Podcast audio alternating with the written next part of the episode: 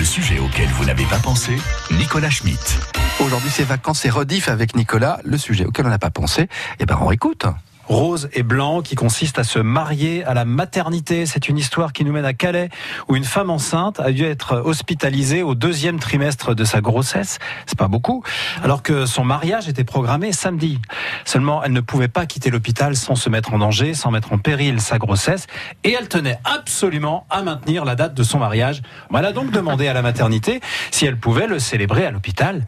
Mais bien sûr, ma petite dame Banco, allez, on va vous arranger tout ça. Alors une chance, elle n'a pas accouché pendant le mariage. Vous imaginez un peu la scène, hein 120 personnes invitées, coupe de champagne à la main, massé dans la salle d'accouchement, blouse sur le dos, Charlotte sur la tête, masque sur la bouche. Bon, au niveau des frais de toilette, on est gagnant, mais euh, moins pour le rendu photo. Hein. Tout ce beau monde face à la future mariée et maman installée dans cette position si avantageuse dite du compas ouvert.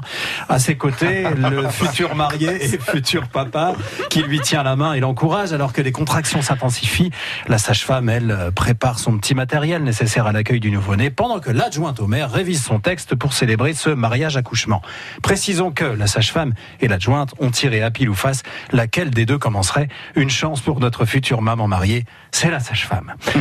Allez, le col est bien dilaté, on y va, poussez, poussez, poussez, allez, on l'encourage tous, on y va, allez Tout le monde Ils sont forts, ces ch'tis, aïe, aïe, aïe Oh, c'est une fille Bon, allez, place au mariage maintenant. Hein.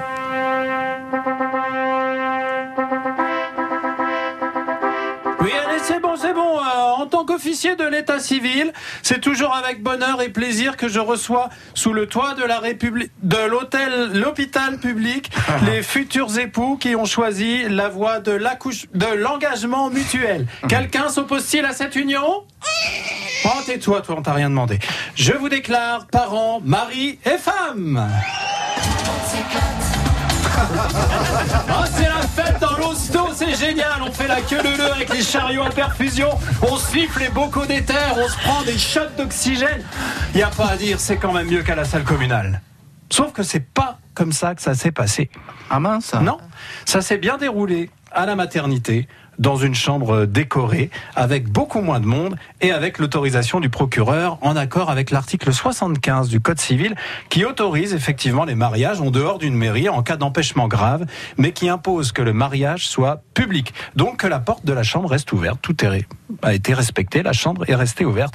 Des mariages à la maternité, c'est extrêmement rare. Je ne sais pas si vous en avez déjà entendu parler. Non, mais je trouve ça super. Ouais, alors c'est plus courant d'après la directrice de l'hôpital de Calais dans les unités de soins palliatifs.